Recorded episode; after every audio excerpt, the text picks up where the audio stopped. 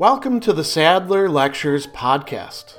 Responding to popular demand, I'm converting my philosophy videos into sound files you can listen to anywhere you can take an MP3. If you like what you hear and want to support my work, go to patreon.com slash sadler. I hope you enjoy this lecture.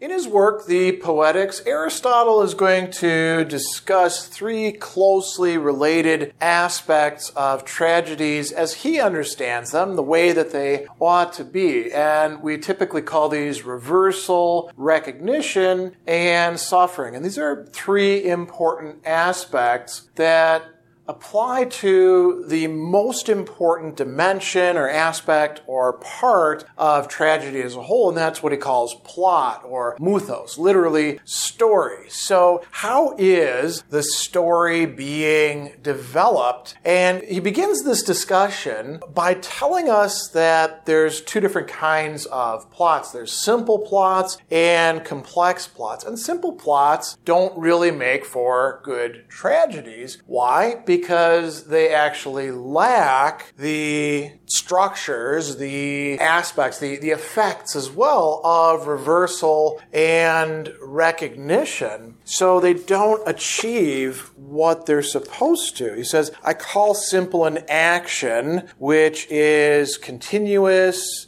in the sense defined and unitary, but whose transformation, the metabasis, the change that's occurring, lacks reversal and recognition. Complex is one whose transformation contains recognition or reversal or both of these and we're going to talk a bit about, you know, how this should take place. He also talks about the possibility uh, later on of mutual recognition, recognition at the same time, and of reversal and recognition being connected together within the plot. So simple plots lack this and suffer because of it, and complex plots have this. So we'll look at what these are in just a moment, but there is something I wanted to bring up from considerably later in the book when he's talking about four types of tragedy. And, and types here is actually translating eide. So he's serious about this. These are this is a division. And then he goes on and he says there's the complex whose essence is reversal and recognition right?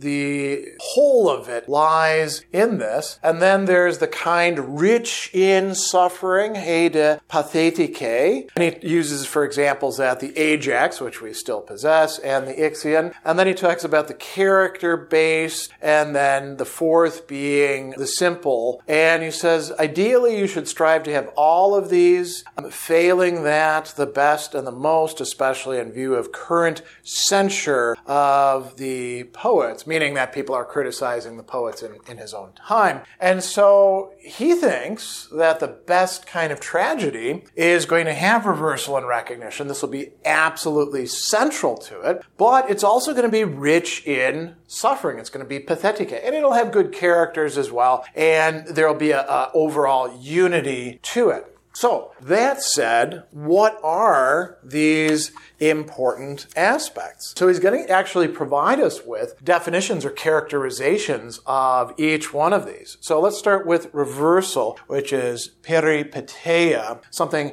shifting. As he says, it's a change. So it's a metabole. This is a term that he's using over and over here. And that's also translated as transformation. This is central. In, in a plot, things change. You don't just simply have repeating, repeating, repeating because that's not a story a story has to have things being different, becoming different in it. So a change to the opposite, and here, you know, we've got opposite direction. Literally, it's just eis to enantion into the opposite or the contrary, right? Of events and this is interesting because the term here in Greek is not ton pragmaton, which we would expect if it is events, but rather the things that are actually done, to prachomenon, right? Coming from prachein, the verb. So the, these are closely connected because pragmata and praxis and prachein are all, you know, the same root. So these are the things that the people in the plot are doing. So it change to the opposite of events. And he'll give you some examples, but we'll come back to that in a moment. Let's talk about recognition. He says recognition, as the very name indicates, is also a change, metabole, from ignorance, not knowing something, to knowledge of that thing right? And this happens quite a lot in these plays. Ex agnoias eis gnosin, right? So uh, this is, is quite important, but then he adds two other interesting qualifiers to this. So it's not just any sort of learning something. Recognition isn't, say, finding out that you live in a certain postal zip code. And isn't that interesting? Because now I can send a letter it's got to have more going on there. So the change from ignorance to knowledge leads to an affective relational response. It leads to friendship, philia, right? Or to enmity, or we could say hatred, echthra, right? So it's leading the characters into taking positions in relation to each other, right? And then there's a third part, bearing on things that have to do with prosperity or adversity. So that is ton pros eutuchian. So eutuchian, things going well for you, but there's an element of chance there, right? A dustuchian, deus is the opposite of eu in Greek, meaning bad. So bad fortune, bad luck. And he actually uses the term horismenon there. So it's not just in relation to, but defined by or restricted to. So that's what recognition is. And then he's, you know, talk about both of those quite a bit. And then towards the end of this discussion, he says these are two components of the plot, reversal and recognition. A third is suffering. And the term that he's using there is just pathos, which means emotion or suffering or, you know, something like a strong desire. And in the framework of Greek tragedy, what does this actually mean? He tells us that it is destructive or painful action, praxis there. So somebody is doing something to somebody, or fate is doing something to somebody, and it is destructive, phthartike, right? Meaning corrupting, damaging, or odunera, painful. And he gives you some examples of these public deaths. Uh, deaths that take place in public, literally apparent deaths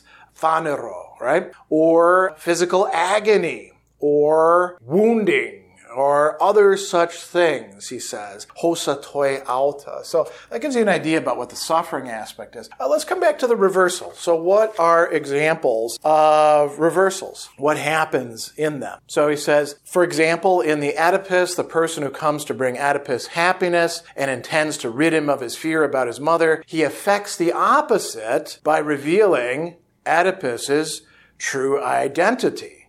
In the Lynceus, the one figure is led off to die. Danaus follows with the intention of killing him, yet the upshot of events is Danaus' death and the other's survival. So we have some sort of thing happening contrary to our own expectation. Now, if we actually knew all the matters behind the play, then it wouldn't be that much of a surprise to us. And we're going to talk about that in just a moment. Uh, so that's reversal. What about recognition? So we've got this important change that's taking place. And he says that the finest recognition is one that actually occurs simultaneously with reversal. For example, in the Oedipus, right? But there's other kinds as well. It could be in relation to inanimate and even chance things. It's also possible to recognize someone has or has not committed a deed. But the one that is most relevant to the plot and action is the one described. A joint recognition and reversal will yield yield either pity or fear, which is part of what tragedy is about. And then he says it's recognition between people. Some cases involve only the relation of one party to the other when the other's identity is clear. So you're a guard and, you know, you belong to the city. Everybody knows who you are and somebody comes to the door and you think they're an enemy, but they're actually the long lost prince of the city or something like that, right? And suddenly you recognize, oh my gosh, that's who it is, right? That's recognition. And that happens with the characters, but it happens with us too, the audience or the readers of it. He says, in others, there's need for double recognition. For example, Iphigenia is recognized by Orestes through the sending of the letter, but for Iphigenia to recognize his relation to herself required a further recognition.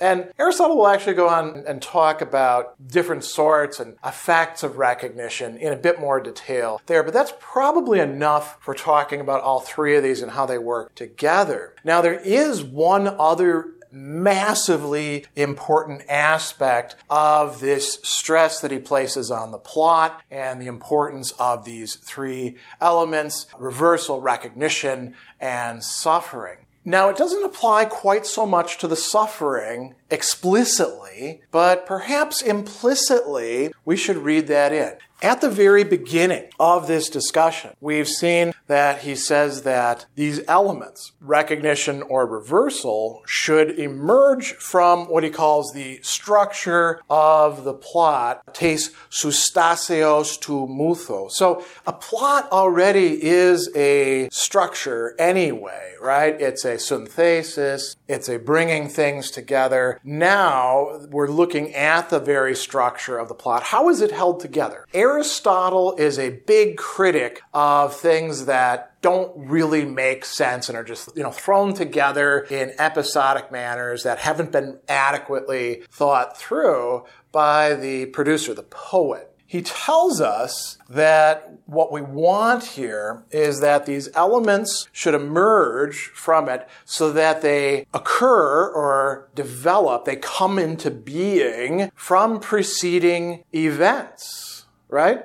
And there's a, a, an important way he, he talks about this. Uh, either from necessity, ex ananke. So, so, necessity means like, if this happens, well, then this has to happen too. And this did happen, so now this is going to occur. Or, he doesn't say out of probability, but in accordance with probability. And the Greek for that is using a different term, right? Kata to eikos. Toekos is probability, what is likely, what is believable, what makes sense in the way circumstances. And he's going to tell us, you know, things about this later on. When it comes to the different kinds of tragedy, things need to make sense with each other, as we saw. He also talks about when you're writing a tragedy, you're aiming for what you want by means of the awe inspiring, this is tragic and arouses fellow feeling. And he says this can happen when a clever but wicked person is deceived or a brave or unjust person is worsted. Why? These things are probable, as Agathon puts it.